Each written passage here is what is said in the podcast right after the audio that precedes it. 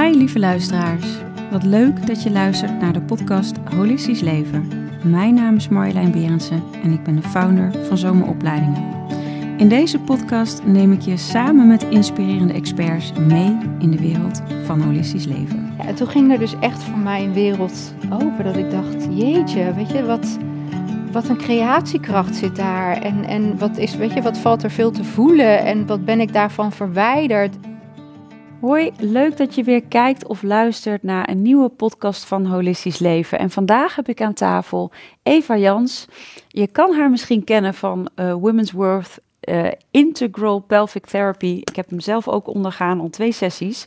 En hoe mooi is het dat zij ook eigenlijk een stem geeft aan vrouwen die meer in hun lijf komen en voelen, in contact komen met hun baarmoeder, hoe het werkt en de jongere generatie ook daarin meeneemt om ook taboes te doorbreken. Dus volgens mij een hele mooie podcast gaat het worden. Welkom lieve Eva. Dankjewel lieverd. Fijn dat je er bent. Fijn. Ja, nou hier lekker bij mij, hè? Ja, inderdaad. Andere setting dan bij jou in je praktijk. Ja, mooi. Ik begin altijd met de vraag aan de gast wat holistisch leven voor diegene betekent. En die wil ik als eerste aan jou. Ja, nou, dat natuurlijk alles met elkaar verbonden is. En ik weet nog wel dat ik volgens mij rond mijn 30ste erachter kwam van, dat het voor het eerst dat woord hoorde. En toen dacht ik, oh, wat interessant en wat logisch, weet je. En waarom gebeurt dat zo weinig? En ik moet ook eerlijk zeggen dat ik nu, volgens mij sinds maart, erachter kom dat ik het gewoon reuze ingewikkeld vind om echt holistisch te leven. Weet je, ik dacht dat ik heel goed bezig was. Ik denk dat ik vanaf mijn 30ste tot nu, in november word ik 48... dat ik heel holistisch heb geleefd. Alleen ben ik totaal aan mijn eigen fysiek voorbij gegaan. En toen dacht ik van, dat hoort er natuurlijk ook bij. Dus je kan wel heel veel innerlijk werk doen en denken dat je goed voor jezelf zorgt op dat vlak. Maar het is zo veelomvattend. Ik vind het prachtig en ik heb echt het verlangen dat we daar, echt naartoe bewegen. Maar ik vind het dus ook, ik vind het gewoon moeilijk om dat allemaal te doen. En dan vooral voor mezelf. En dan, ik denk eigenlijk dat wel meerdere dat zo ervaren. Absoluut, absoluut.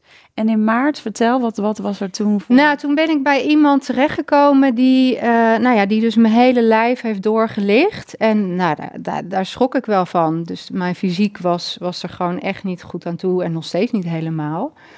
En dat heeft wel wat met me gedaan. Dat ik was echt verdrietig om te voelen dat ik zo lang over mijn eigen grenzen heen ben gegaan. En ik was al heel lang moe eigenlijk, al 20 jaar. Alleen, ik wijte dat altijd. Kijk, en dat vind ik dus ook wel het lastige van als je dus innerlijk werk doet, dat je heel snel geneigd bent om daar iets psychisch op te plakken. Weet je, van toen zat ik er niet lekker in, was ik niet gelukkig in mijn huwelijk. Toen werd ik moeder, dat vond ik intens of... Dus dan, en toen ging ik scheiden. Dus allemaal emotionele rollercoasters. Waaraan ik dan dus dat moe zijn wijte. Terwijl dat lichaam had gewoon meer rust nodig en meer voedingsstoffen. En sporten heb ik gewoon al jaren niet gedaan omdat ik te moe was. Dus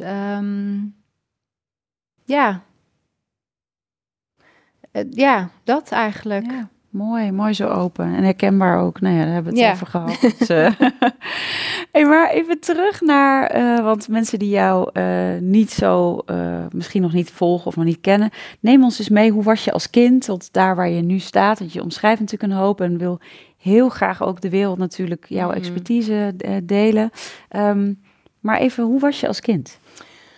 Dat is ook heel verwarrend... Omdat mijn binnenwereld was heel timide, heel verlegen en heel eenzaam. Ik heb me heel anders altijd gevoeld. Dat kan ik echt, als ik daarop intune, kan ik dat weer voelen. Dat heb ik zo ervaren op de lagere school, op de middelbare school. Ik vond school ook echt vreselijk. Maar als je andere mensen over mij hoort, dan zeggen ze... Eva, die is voor niemand bang en dus... Naar buiten toe gericht was ik ontzettend stoer en was ik, deed ik ook van kom maar, ik kan de hele wereld aan. Weet je, niemand die mij kapot kan maken. En zo, ik denk dat ik rond mijn puberteit dat heb besloten van, als ik blijf zoals ik op de lagere school was, dan ga ik het niet redden. Dus daar mag iets anders gebeuren. En ik Dus, maar mijn binnenwereld was heel verlegen. Dus dat was, ja, weet je, ik was me aan het verhouden tot een wereld naar buiten toe, wat ik eigenlijk helemaal niet was. En naar binnen toe, ja, ben ik me eigenlijk altijd best wel ongelukkig gevoeld. En toen op mijn 30ste, toen kwam ik erachter van, oh, ik ben eigenlijk, want ja, daar zit natuurlijk gewoon nul bewustzijn op. En op mijn 30ste dacht ik, oh joh, ik ben gewoon onwijs onzeker. Mm. En ik ben super gevoelig. Toen hoorde ik ook voor het eerst over HSP en ADD. Het zijn natuurlijk allemaal labels, maar waarvan ik wel weet dat ik echt moest huilen van de herkenning en erkennen. Dat ik dacht, oh, weet je, ik ben gewoon niet helemaal gek. Nee. Dus ik, ja, als kind, ik was niet heel blij of... Zo voelde ik me niet, maar zo heb ik me wel laten zien. Ja, wat heb je gedaan aan studies of ja, op mijn 30ste heb ik, want toen is dat eigenlijk gebeurd, want ik heb altijd in de horeca gewerkt, op hotelschool gedaan. En ja, ik was daar heel goed in, omdat ik heel sociaal ben. En nou ja, dat was druk en veel roering en weet je, reuring, en daar hou ik wel van. Ja, ik miste gewoon echt verdieping en sowieso mensen in de horeca, ja, houden van feestjes en... Daar was ik eigenlijk niet van. Dat deed ik natuurlijk allemaal wel. En mooi, hè? We zijn allemaal van de feestjes. Daar hou ik niet van. Maar dat deed ik natuurlijk wel. Ja. Ja, ik stapte er zo overheen. Maar het is nogal wat je zegt. Ja. Nou, maar dat is wel wat ik dus deed. Ja. Weet je, gewoon omdat iedereen deed dat. Iedereen leefde dat leven. Weet je? Zuipen en nou, drugs durfde ik dan niet. Want daarvoor was ik te veel van de controle. Ja. Dus ik was iemand die altijd het overzicht hield. Maar toen op mijn 30ste ben ik, dat heet de SPSO, Academie voor Integrale Menswetenschappen, gaan doen. Dat is 4 jaar. Ja, en toen, in dat eerste jaar, daar had je dus ook allerlei trainingsweekenden. En dat vond ik ook zo mooi in die opleiding, is dat wanneer je dus niet naar binnen keerde, ging je dus niet over. Dus je moest echt eigenlijk breken. Nou, en ik ben echt gebroken. Het duurde wel een heel jaar, want ik was... uitzonderlijk goed in iedereen analyseren, maar totaal, ik kon echt niet bij mezelf naar binnen keren, weet je. Er zat zo'n ongelooflijke muur. Mm. Dus ik was ontzettend hard en nog steeds weet ik dat dat er nog heel veel lagen zijn om te verzachten. Mm. Nou, dus toen is na de SPSO, ja, tussendoor ben ik in verwachting geraakt en heb ik die studie even op stop gezet. En ja, en toen is wel de reis begonnen van innerlijk werk en heel veel retraites, 80.000 psychologen, therapieën, noem het maar op, van alles, echt. Ja, want zo ben ik dan ook wel. Ik ben wel heel erg van, nou, ik deed natuurlijk al van kom maar op, alleen nu deed ik het naar mezelf, naar binnen toe. Van nou, als dan eenmaal, ja, als dat bewustzijn erop zit van, oh, hoe bijzonder is dat? Om bij jezelf naar binnen te keren en te onderzoeken wat er dan gewoon allemaal in je leeft. Toen kwam die verzachting ook. Ja, nou ja, ik denk wel dat dat een proces is en waar ik eigenlijk nog steeds in zit. Omdat, nou ja, je schiet toch altijd wel weer terug in oude patronen. Ja. Op het moment dat je voelt van, dit is onveilig. Dus...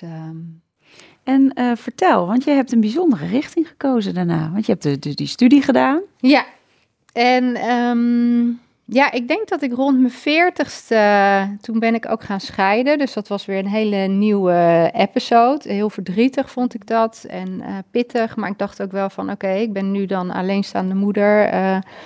Ik deed op dat moment massages en readings op kinderen. Vond ik superleuk. Maar ja, ik vond het ook wel een beetje saai. En hoe ik bij IPT ben gekomen is misschien een beetje een gek verhaal, maar dat is wel hoe het is ontstaan. Dat, ik masturbeerde mijzelf, maar ik bedacht altijd van, joh, ik vind er eigenlijk helemaal niks aan, weet je. Dit moet toch ook anders kunnen? En toen heb ik een online cursus gedaan, Sexual Self-Pleasure. En toen zei die vrouw tegen mij, jij mag niet meer clitoraal klaarkomen. En toen dacht ik, oké.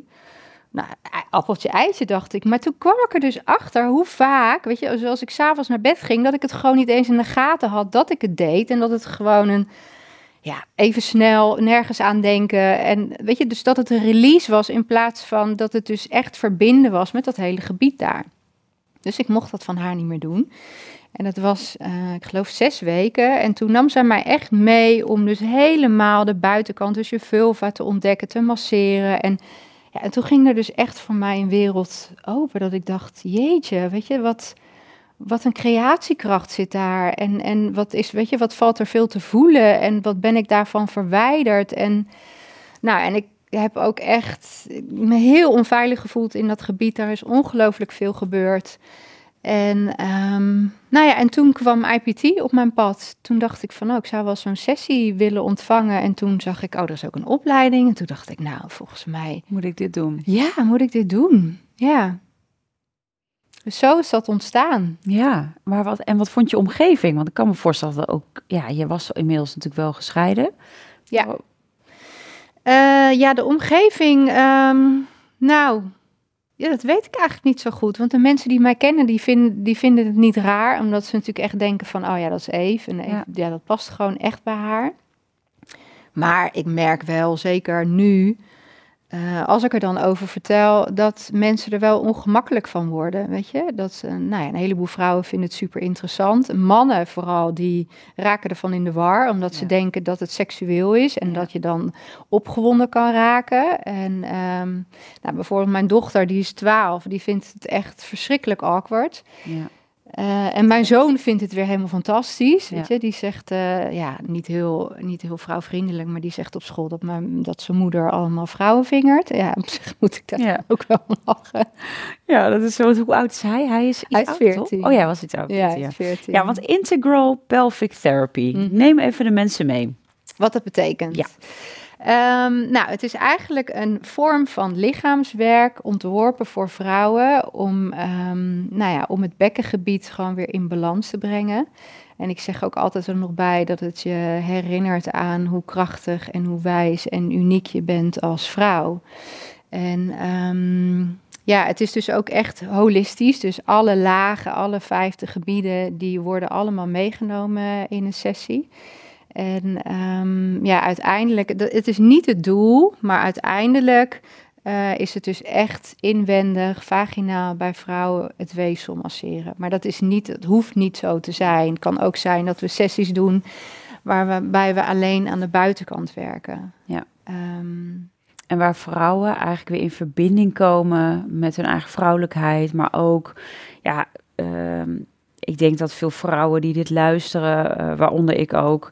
Ja, je hebt dingen soms meegemaakt die gewoon heftig zijn, die verdrietig zijn... waarbij je toch ook dingen in je baarmoeder, je bekkengebied... maar ook echt op andere vlakken allemaal opslaat. Ja, alles. En daar was ik ook wel door zo geraakt...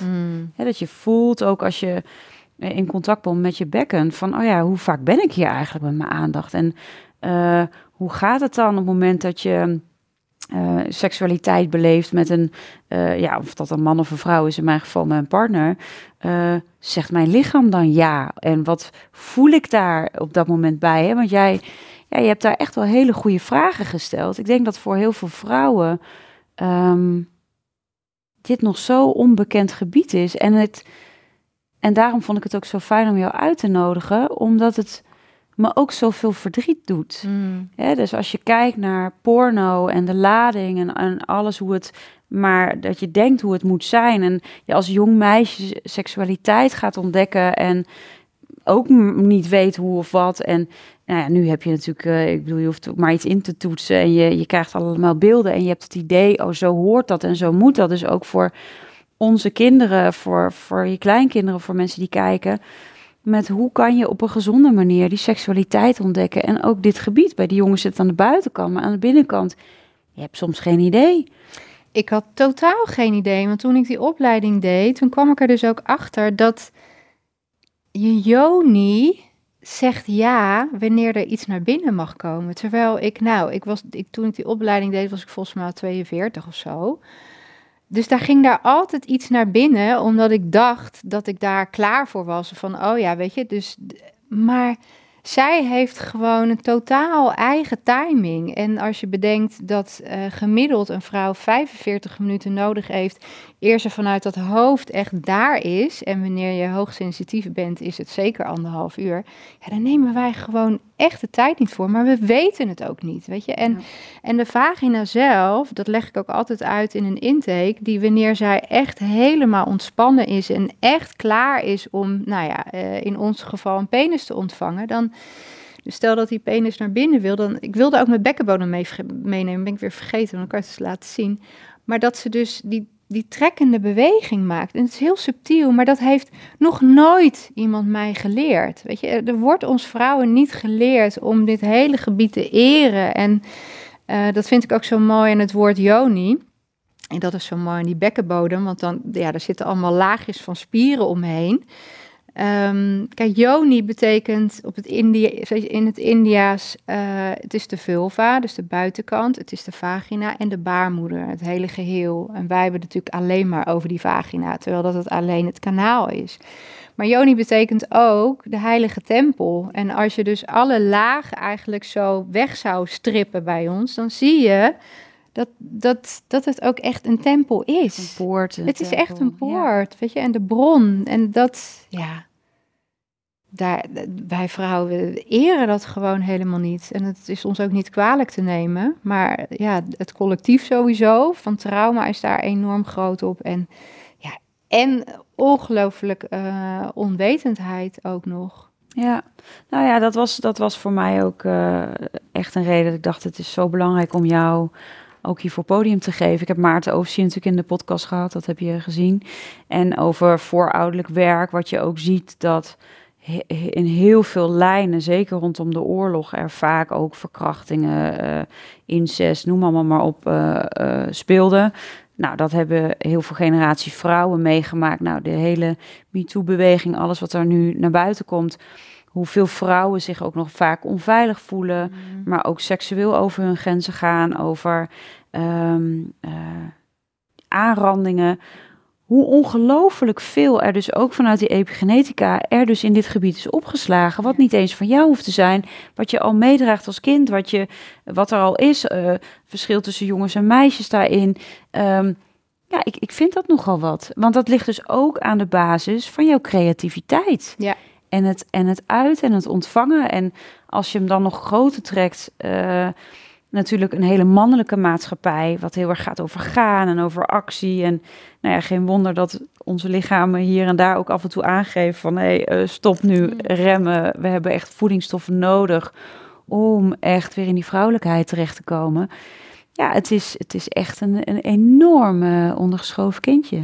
Nou, ik geloof dat het ontzettend belangrijk is dat wij vrouwen echt weer opnieuw leren te verbinden met die feminine energy. Weet je? Dat, ja, ik kende dat ook helemaal niet. En heel eerlijk vind ik het ook nog steeds best wel lastig. Ook omdat, weet je, ik ben ijdel, nou jij volgens mij ook wel. Dus ik heb jarenlang, als je mij zag, ja, dan zag je een vrouw, weet je, altijd op hakken en helemaal verzorgd.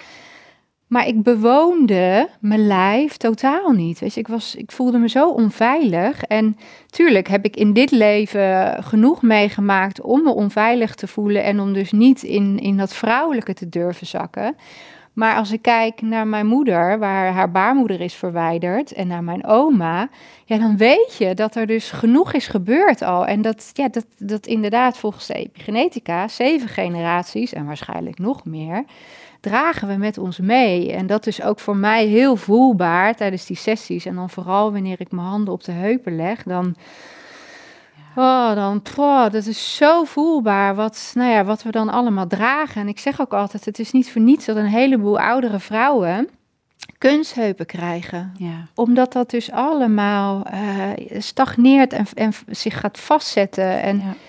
Ja, natuurlijk totaal geen bewustzijn om in die zachtheid en die vrouwelijke energie te zakken. Terwijl, precies wat jij zegt, de wereld heeft het wel echt nodig. Ja, nou ja, en ook lijkt het me gewoon mooi dat je dus vrouwelijk kunt zijn... en tegelijkertijd dus ook heel veilig kunt voelen. En dus ook vanuit die verbinding te kunnen voelen van... ja, nu heb ik seksueel contact met iemand of voel ik... Ja, dat gewoon die verbinding er niet is. En hoe lastig is het dan in een bepaald moment om te zeggen... ja, sorry, maar ik voel het nu nog niet. Of ik merk dat mijn lijf verkrampt. Of je raakt iets aan, misschien niet eens fysiek... maar wel in iets wat er gebeurt of een reactie op iets. oké, hoeveel vrouwen denken niet, ja, oké, ik zet maar door. Of, ik stap er maar overheen. Of, Ik denk dat iedere vrouw dat herkent. Echt geen één uitgezonderd. En zelfs, ik heb nu al best wel een lange relatie, een goede relatie. En ik doe het af en toe nog steeds. Zelfs, ik zeg ook altijd, ik doe dit werk omdat ik het zelf het hardste nodig heb. Maar ik vind het zelfs af en toe dan nog lastig om een grens aan te geven. En dan denk ik, weet je, terwijl ik denk, jeetje, even, weet je. Dus dat is, ik denk dat iedere vrouw dat doet. En dat is zo verdrietig. En dat, het is en niet nodig, want het is ook voor een man niet fijn. Precies, dat wou ik net zeggen. Want wij hebben mannen daarin mee te nemen, weet je. Want als wij geen nee zeggen, weet je, mannen zijn natuurlijk nog helemaal niet zo in verbinding met hun hart. Dat is wat wij hun hebben te leren. Maar als we dus gewoon daarin onze grens niet durven aan te geven en het normaal vinden om iets toe te laten terwijl we daar nog helemaal niet zijn. Ja, je creëert zo, ik noem het maar even een dader-slachtofferdynamiek, waarbij je eigenlijk de ander ook weer meetrekt in het over jouw grenzen laat gaan. Even los van de heftige dingen waar je echt wel nee hebt gezegd, nee voelde. Of, maar ik bedoel meer van, ik denk dat elke vrouw dat wel herkent, dat je moment denkt van nou, vooruit dan maar of zo of iets. En dan ontstaat er dus iets in die dynamiek waarbij die man eigenlijk zich ook niet prettig voelt en ook zich vies voelt en ook. En dan ben je eigenlijk beide ook zo, terwijl het dan in dat moment misschien heel liefdevol kan zijn, maar eigenlijk niet de behoefte is aan bijvoorbeeld seksvrije, maar eigenlijk aan die knuffel en echt aan die verbinding. Dus ja, heel belangrijk en fijn ook met jouw energie dat die taboe wordt doorsproken en doorbroken. Ja, want ik denk wel, ik zei eigenlijk alle vrouwen, maar ik denk, 9 van de 10 vrouwen die ik zie, getrouwde vrouwen die gewoon heel vaak tegen hun zin in dat dan toch doen. Die dus gewoon, dat is dan wel weer iets anders, vind ik, want dan ben je echt niet in verbinding natuurlijk met je eigen behoeftes. Maar die gewoon tegen hun zin seksualiteit. Ja.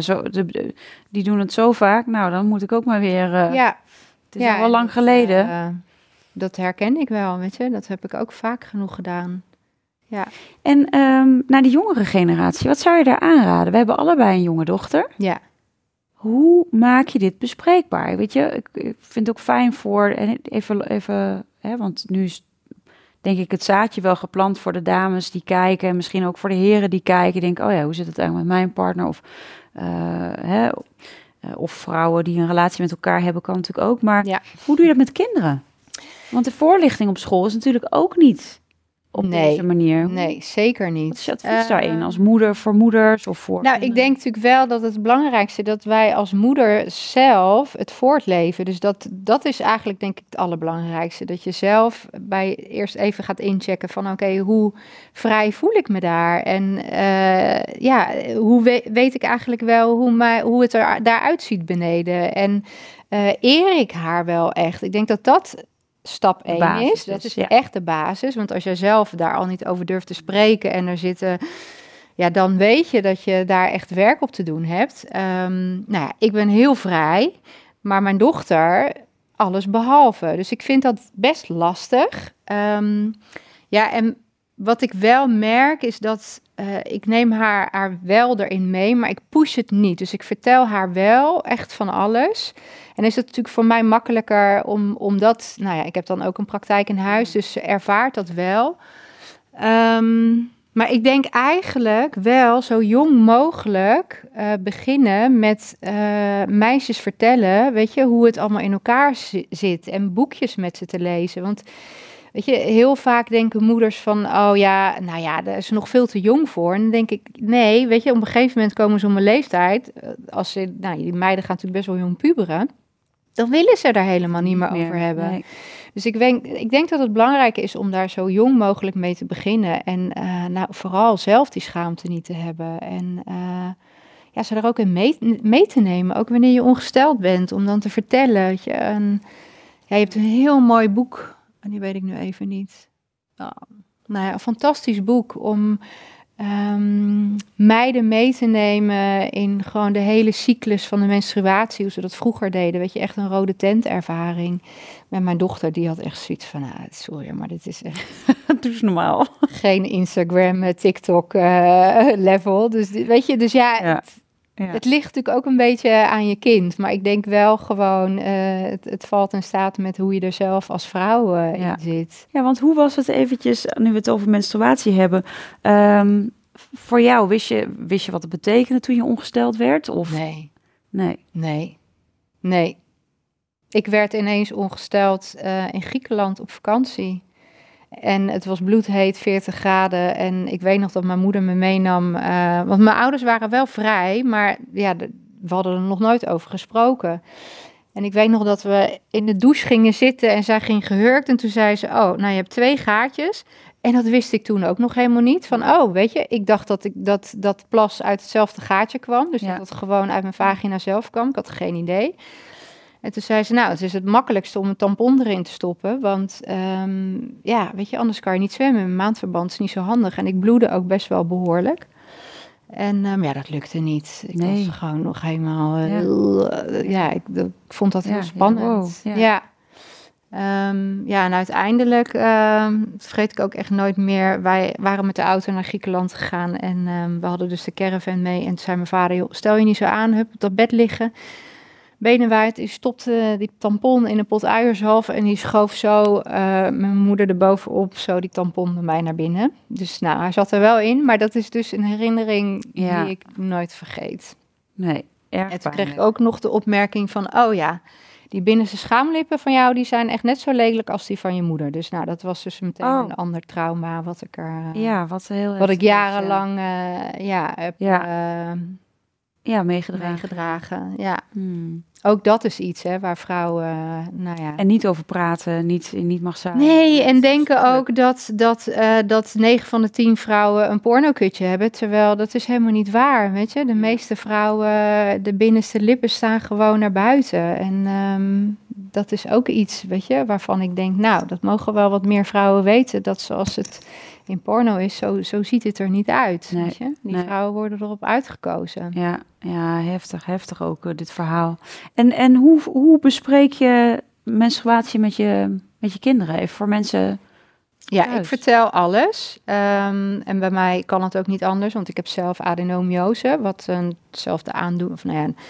ik weet niet of je weet wat endometriose is, maar een adenomyose wil zeggen dat het baarmoederslijmvlies in je baarmoeder, zeg maar, gaat dikker wordt.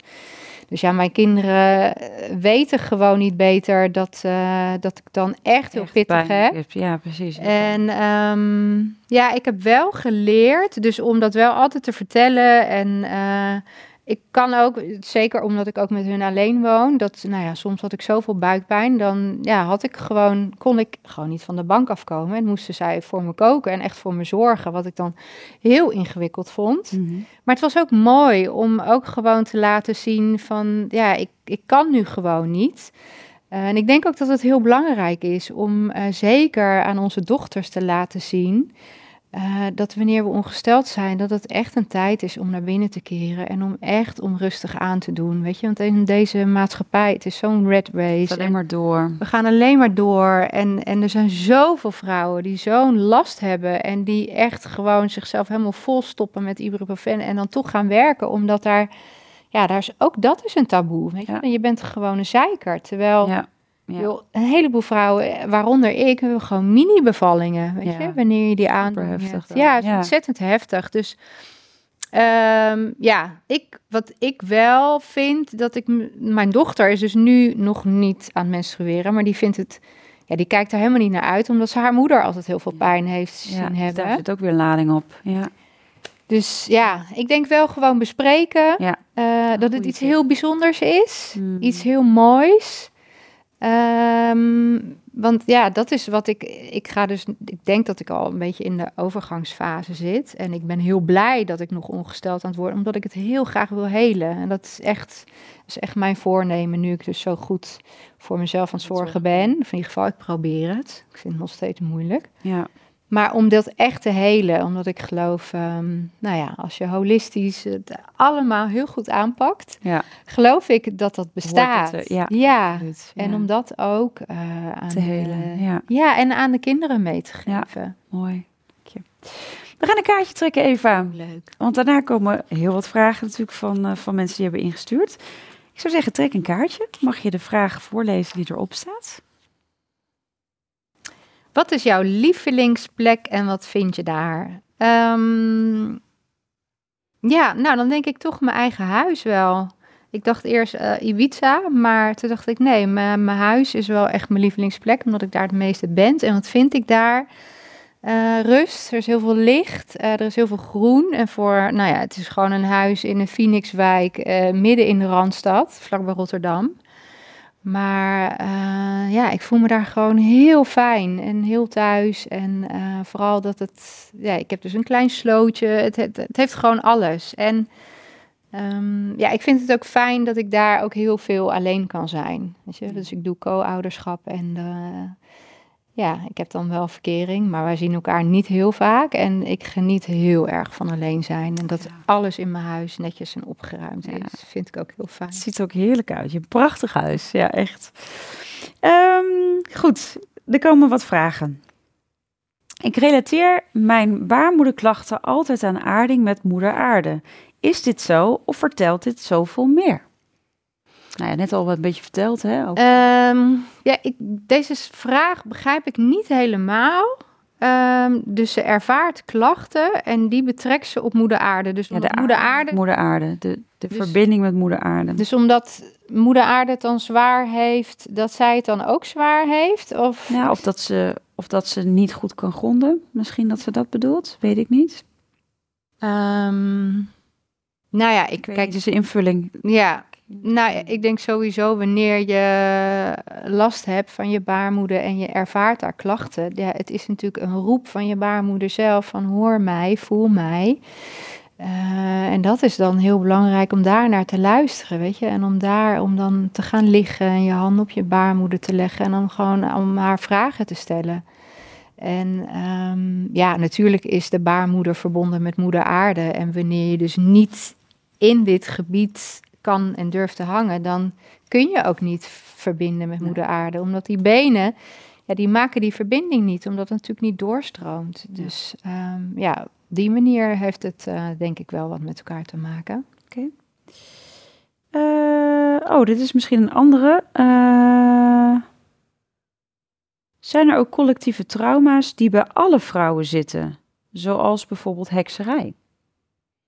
Ik weet niet of het bij alle vrouwen is. Ik denk wel bij heel veel vrouwen. Ik heb heel vaak dat die beelden voorbij komen. Dat is echt van vrouwen op de brandstapel. Maar ik geloof niet dat we allemaal dezelfde ervaringen hebben vanuit vorige levens. Maar zeker veel. En als we het dan hebben over een collectief trauma, dan zou ik wel echt spreken van de onderdrukking van de vrouw. Ik denk dat dat echt een collectief trauma is, wat natuurlijk nog steeds gebeurt en al decennia lang gebeurt. Ja. Hoe ga je om met trauma's zoals baarmoederhalskanker of juist seksueel misbruik? Ik denk dat dat het zijn twee compleet verschillende dingen, maar dat heel veel tijd nodig heeft. Seksueel trauma vooral. Daar ben ik zelf dan ook wel echt mee bekend. Dat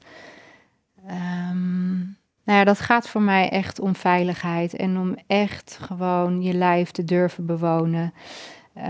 Dat is natuurlijk wel, als je baarmoederhalskanker hebt, dan heeft het ook weer met veiligheid te maken, omdat je dan je eigen lichaam niet meer kan vertrouwen. Dus ik denk, weet je, dat als ik die twee samen dan is het wel om echt te leren, om naar binnen te keren en om je veilig te gaan leren voelen en om grenzen te leren stellen en heel duidelijk te voelen van, voel ik hiervoor een ja of een nee? Dus zowel qua intimiteit, maar gewoon in dagelijks leven. Helemaal in het dagelijks leven. Ja, heel herkenbaar.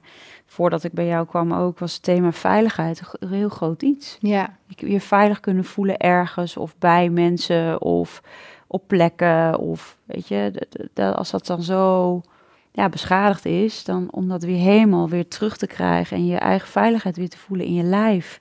En de situatie zo te voelen van, oké, maar het is niet zoveel jaar geleden, hè, want mensen met PTSS of kunnen natuurlijk ook soms terug worden getrokken naar situaties, om ook in je lijf weer eigenlijk de boodschap te kunnen geven, het is oké nu. Nu ben je wel veilig, of nu is het wel oké. Ja. Ja. Kan je als man ook IPT doen? Ja, dat kan. Vertel. Nou, ik heb dat zelf nog nooit gedaan. Ik denk ook niet dat dat aan mij besteed is om sessies te doen met mannen. Maar dan gaat het in plaats van, als je dan inwendig zou werken, doe je anaal inwendig werken. Dus ik denk heel eerlijk dat het ontzettend nodig is, omdat, nou, ik denk dat bijna geen enkele vrouw echt haar bekkengebied bewoont, maar mannen ook niet. Totaal niet. Weet je, mannen hebben wel seks en heel veel seks, meeste mannen, en komen klaar, maar die denken ook dat klaarkomen. Ja, dat is ook voor mannen heel vaak, ik wil niet alle mannen over één kam scheren, maar een soort release, weet je. Dus in plaats van dat ze ook, weet je, ook heel veel mannen voelen zich onveilig. Mannen worden natuurlijk ook gewoon, zeker mijn generatie, en ik denk de generatie voor ons helemaal, je moet sterk zijn, je moet stevig zijn, je moet een gezin verzorgen. Dus ook gewoon heel erg buiten zichzelf, weet je, dat ze leren om buiten zichzelf te presteren en het goed te doen. En ik denk ook dat het klaarkomen, het ejaculeren en een vrouw veroveren, dat totaal niet de bedoeling is. Weet je, het is helemaal niet tantrisch, maar dat is wel hoe onze maatschappij mannen ziet. En waar ze ook op worden veroordeeld. En ja, ik denk dat het iets is wat ontzettend belangrijk zou zijn. Maar ik denk wel misschien nog iets te vroeg voor de man om dit te doen. Ja. Ja, oké. Is er een relatie tussen je bekken en je kaken? Ja, zeker. Ja. Heel veel vrouwen hebben last van kaakklemmen en ook last van nekklachten. Keelchakra is allemaal met elkaar verbonden. Dus heel vaak weet ik dat vrouwen botox laten spuiten bij een kaakchirurg in hun bekken om af te komen van die klachten. Ja. Maar eigenlijk, wanneer je last hebt van kaakklemmen en tandenknarsen, wil dat zeggen dat je dus gewoon inwendig heel veel spanning hebt in je bekkenbodemgebied. Mm. Mooi. Wat houdt onvoorwaardelijke liefde volgens jou in? Wat houdt dat voor mij in? Ja, onvoorwaardelijk liefde voor alles. Voor jezelf, voor alles wat er is. En ik denk dat dat ontzettend mooi is. Maar ook heel lastig om onvoorwaardelijk lief te hebben. Vooral jezelf onvoorwaardelijk lief te hebben. Nou, en daar struggle ik zelfs nog steeds mee. Ik denk wel dat dat het belangrijkste uitgangspunt is. Weet je? En dan van daaruit, ja, dan kan je het ook geven. Ik heb het altijd gegeven, maar dan niet vanuit onvoorwaardelijke liefde voor mezelf, maar om te pleasen en om gezien te worden. Dus ik zou dat iedereen gunnen om, weet je, jezelf onvoorwaardelijk lief te hebben. Maar ik ben daar zelf ook nog niet. Nog iedere dag ben ik wel aan het oordelen over mezelf en ook nog over anderen. Mm. Ja. Mm. Even kijken, deze bedoelen we zo. Waarom is manifesteren vanuit je baarmoederlijke energie zo krachtig? Ja, omdat daar onze creatiekracht zit. Daar zit het vuur. En dat ga je ook merken als je dus echt in verbinding bent met je bekkengebied. Daar zitten onze eerste en tweede chakra's. Weet je, een tweede chakra, de seksualiteit, de intimiteit. Dat is, ja, dit is echt waar het bij ons gebeurt. En wanneer dit aan is, dan kan je ook creëren. Dan kom je echt in een flow. En dat is niet vanuit het hoofd, maar echt. Dat vind ik ook zo mooi, want als je het bekken ziet, weet je, aan de onderkant zitten onze benen die ons verbinden met moeder aarde. En dit hele bovenste, weet je, verbindt ons met Father Sky. Dus wanneer je in dat midden in balans bent, dan kan je ook voorstellen dat daar die flow vanuit mag, weet je, dat het daar vandaan mag komen. En niet vanuit, tuurlijk ook vanuit het hart, maar het hart is ook weer in verbinding met baarmoeder. Ja, met de baarmoeder. Dus, ja. Oké. Dus misschien een mooi haakje naar dat wat wij gaan doen. Wat zijn mooie oefeningen om weer met mijn baarmoeder te connecten? Ja, ik had twee dingen bedacht. Ik ben zelf absoluut niet van mediteren, maar ik dacht, nou, het is wel wat ik wel... Wat ik zelf heel veel doe, is mijn buik masseren. Dus dat wilde ik laten zien. En ik dacht ook van, nou, er zijn heel veel vrouwen... Mannen zouden het ook kunnen doen, want mannen hebben ook een baarmoeder. Mm-hmm. Maar om een korte baarmoederactivatie te doen. Je zegt, mannen hebben ook een baarmoeder. Ja, de mannen nu. Ja, misschien even goed om uit te leggen voor de mannen die denken, huh, wat? Het is energetisch, maar ze hebben dus wel een baarmoeder. Ja. De plek van creatie. Ja, werkt wel anders dan bij vrouwen. Maar mannen hebben dus ook een baarmoeder en noemen ze de Hara. Okay. Even kijken, dus oefening 1 is dus de buik. Dat gaan we zo ook doen, hè? Oefening 1 is denk ik een korte meditatie. Zodat je dan al in het baarmoedergebied aanwezig bent. Die kunnen we gewoon zittend doen. Ja. En het tweede doen we dan staand. Ja. Zullen we? Ja, is goed. Mensen thuis, doe lekker mee met de oefening. Als je in de auto zit, zet hem weer even aan de kant. Van veiligheid voor ons. We leggen de handen op de onderbuik. Ja, de luisteraar. Je mag je handen naar je baarmoeder toe brengen. En je ogen sluiten. En je voeten verbinden met moeder aarde. En even een paar keer diep in. En uit.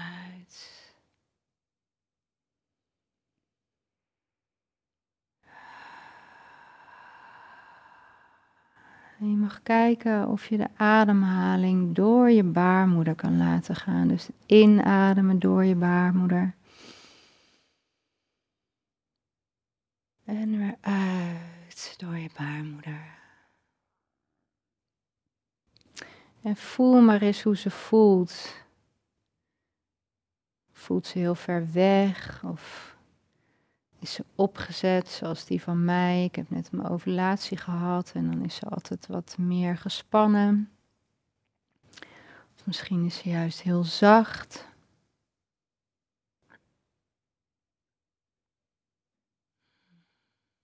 Wanneer je in verbinding bent met haar... mag je een spiraalvormige navelstreng van licht visualiseren. En ik geef die navelstreng kleur goud. Ik hou van goud. Je mag deze spiraalvormige lichtbundel vanuit je eigen baarmoeder zo moeder aarde inbrengen. Helemaal naar de womb of Gaia, dus de baarmoeder van moeder aarde.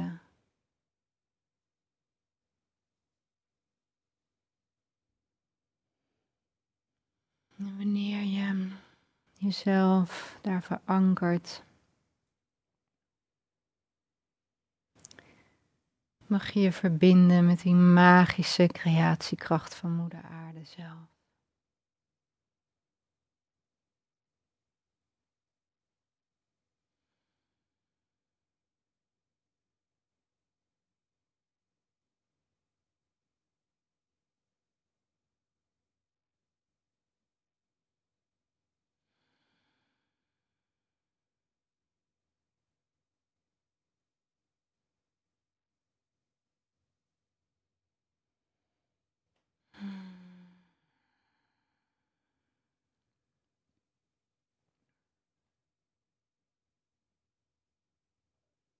En wanneer je klaar bent om weer terug te keren naar je eigen baarmoeder, neem je deze spiraalvorm van licht en al die magische creatiekrachten terug naar je eigen baarmoeder en vul je baarmoeder met al deze krachten.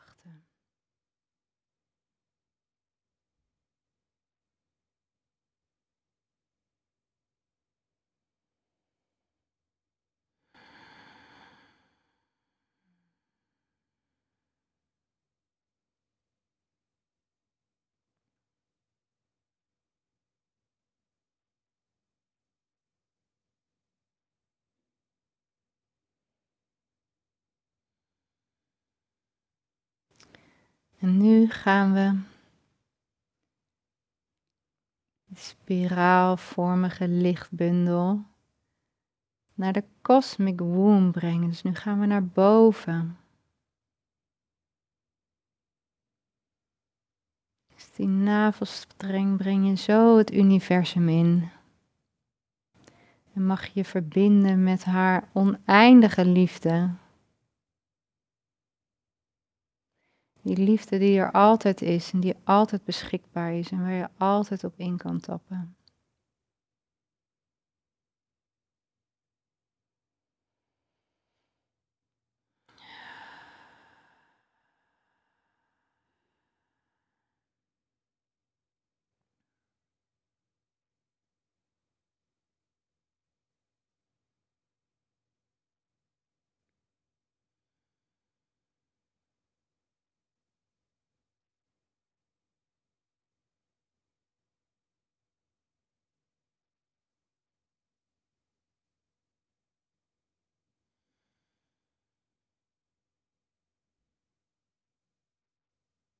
Wanneer je klaar bent om weer terug te keren.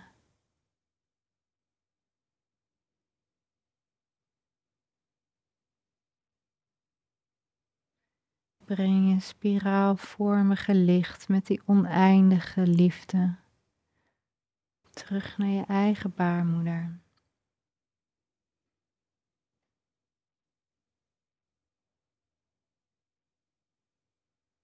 En vul je haar met de liefde die je van boven hebt ontvangen.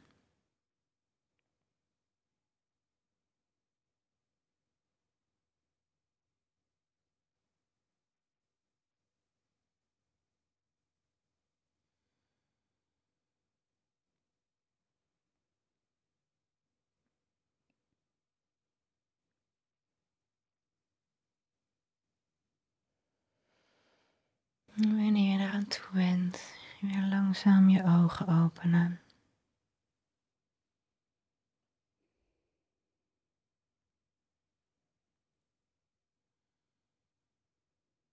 Fijn, dankjewel.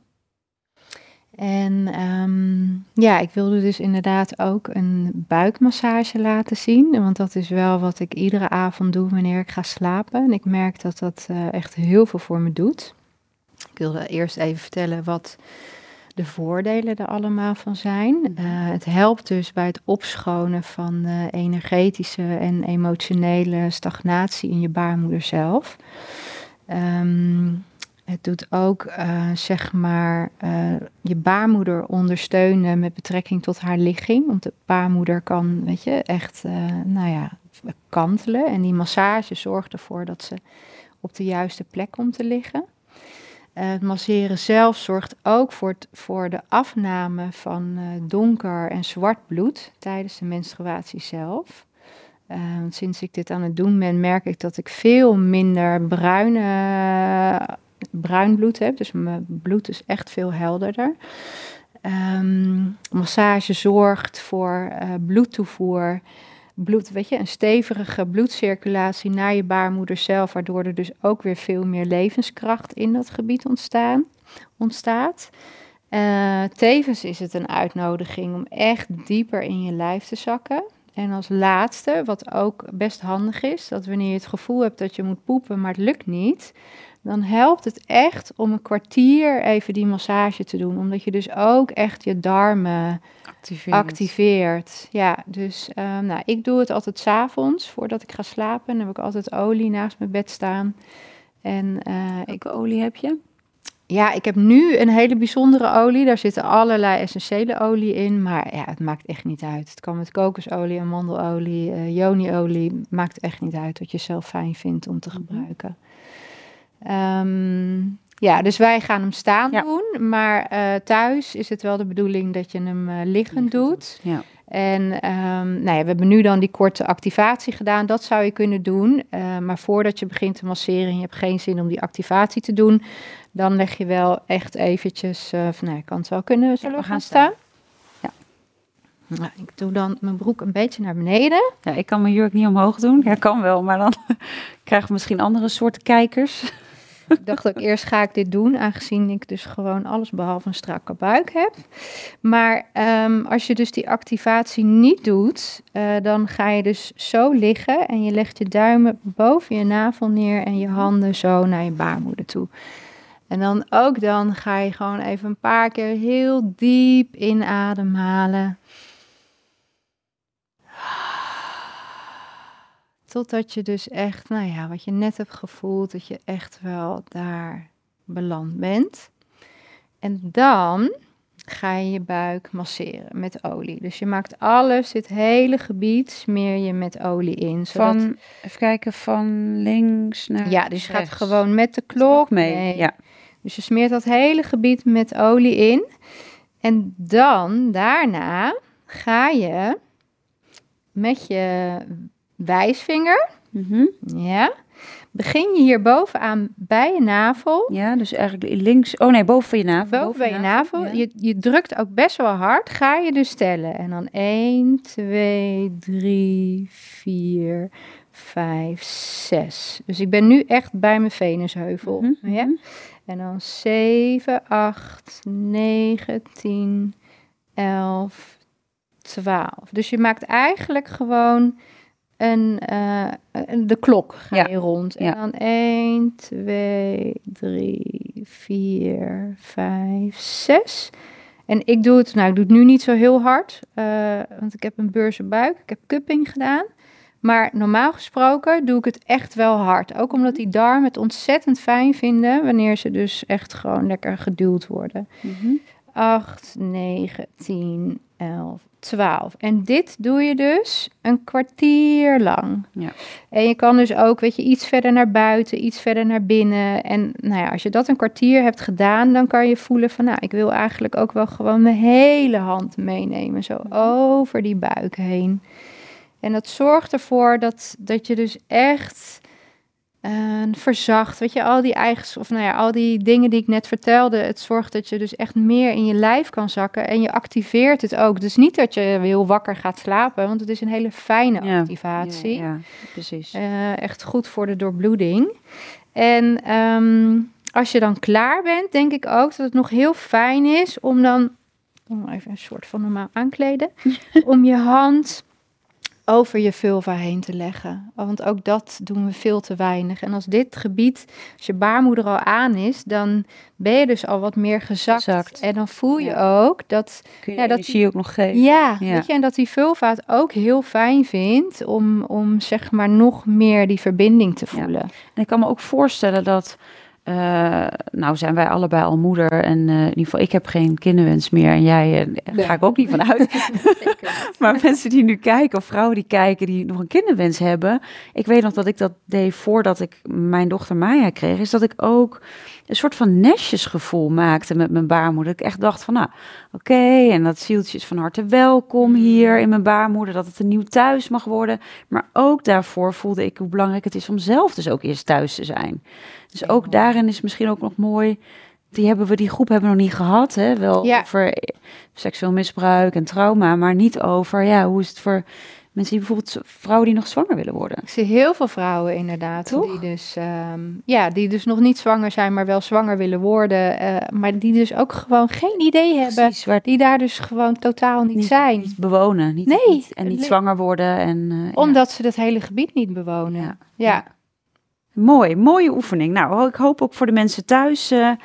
Het gaat ook over zoveel zachtheid en zoveel... het echt bewonen van je lijf. Ik ook, Els van Stijn zegt dat bijvoorbeeld ook zo mooi.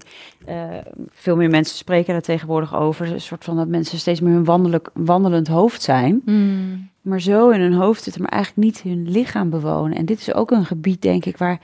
heel weinig mensen maar bewust van zijn. Maar het wordt ons niet geleerd. Nee, je gaat elke dag naar de wc en ik bedoel even gewoon puur praktisch. Ja, maar ook als je kijkt dat je dus gewoon als 4-jarig kind word je naar school gestuurd. En wat doe je daar? Je bent alleen maar bezig cognitief en met het hoofd, weet je. En dat lijf wordt uitgeschakeld. Dus als je ouders hebt die hun eigen lijf niet bewonen en taboe hebben en alles, dan komt het gewoon niet... Het is niet aan de orde. En mensen met bijvoorbeeld incontinentieproblemen. Ook. Ik kan me voorstellen dat dat ook helpt, toch? Enorm, want vaak ontstaat incontinentie na bevallingen. Dus die spieren hebben zo'n optater gekregen. Die vrouwen doen meestal geen bekkenbodemspieren. Of er zit zoveel trauma op dat het weefsel is verlamd. En ja, wanneer het weefsel is verlamd, dan kan het dus die urinebijs en de baarmoeder gewoon niet meer opvangen. Dus ja, ook daarvoor is het mooi. Heel fijn. Ja. Ja.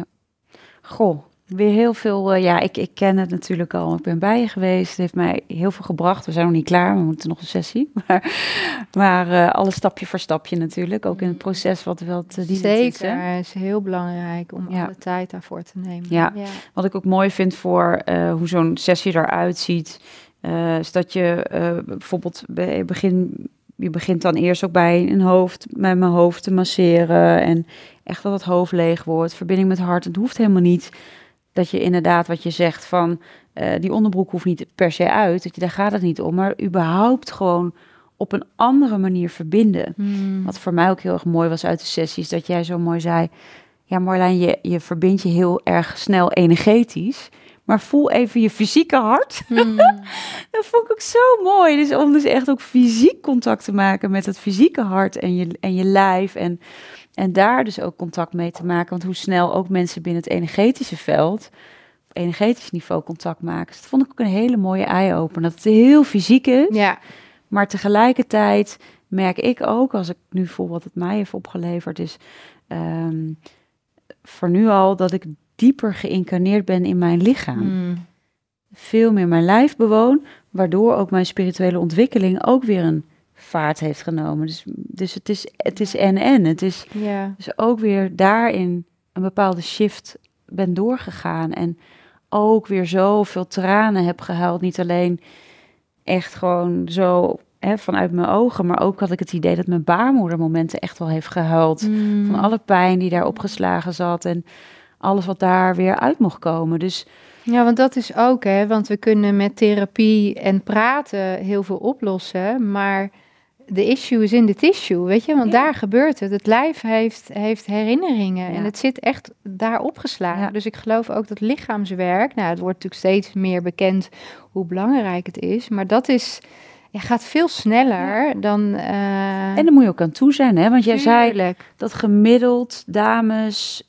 van jou horen zo'n 9 maanden of een half jaar van tevoren of zo. Ja, en dat het echt wel een jaar duurt voordat ze dan durven. Ja. En, daarvoor is natuurlijk ook... We hebben altijd een hele uitgebreide intake van 1,5 uur... en dan ga je pas beslissen of je dat traject echt wil aangaan. En het is niet zo dat je de eerste tafel met je benen wijd liggen... en dat we inwendig werken. Weet je, daar nemen we alle tijd voor. We werken natuurlijk met embodied consent. Wat wil zeggen dat jij degene bent... die bepaalt wat er gebeurt en wanneer het gebeurt. En dat is ook zo belangrijk. En zeker bij, wanneer er sprake is geweest van misbruik of verkrachting... dan heb je nooit de tijd gehad om je grenzen aan te geven. Weet je? Dan is daar altijd overheen gegaan. Dus dan is dat heel lastig als vrouw om die grens te bewaken. Omdat je weet gewoon niet hoe dat is. En tijdens een sessie denk ik dat heel waardevol is om dat echt te voelen en daar echt de tijd voor te nemen. En van, omdat we zijn zo snel gewend om ja te zeggen. Van, ik lig hier, dus nu moeten we wel naar die volgende stap. Nee, je ligt hier om jezelf als vrouw te eren en om echt...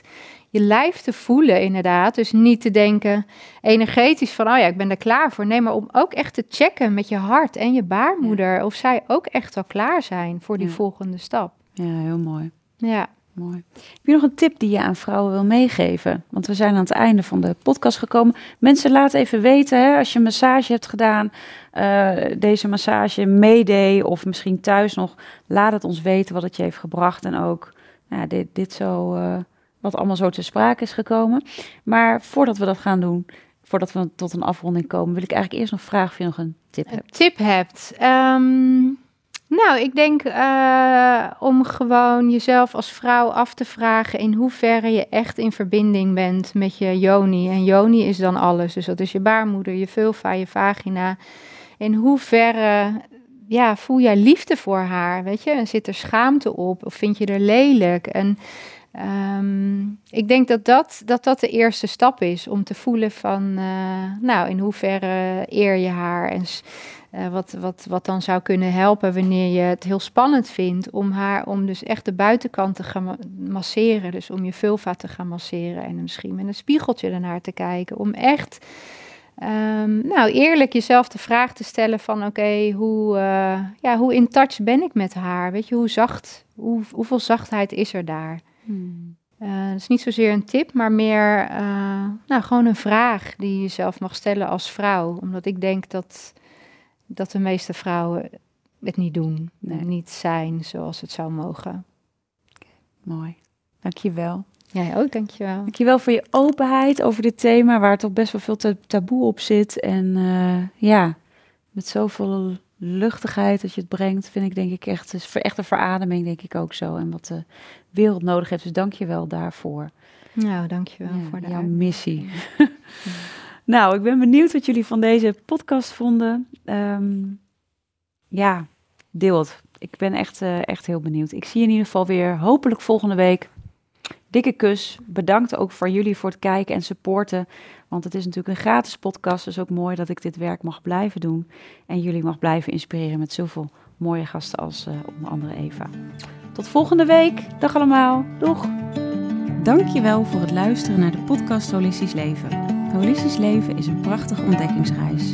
We reiken je graag de tools en kennis aan om je in deze reis te begeleiden. Ben jij door deze podcast geïnspireerd om de volgende stap richting een holistisch leven te zetten?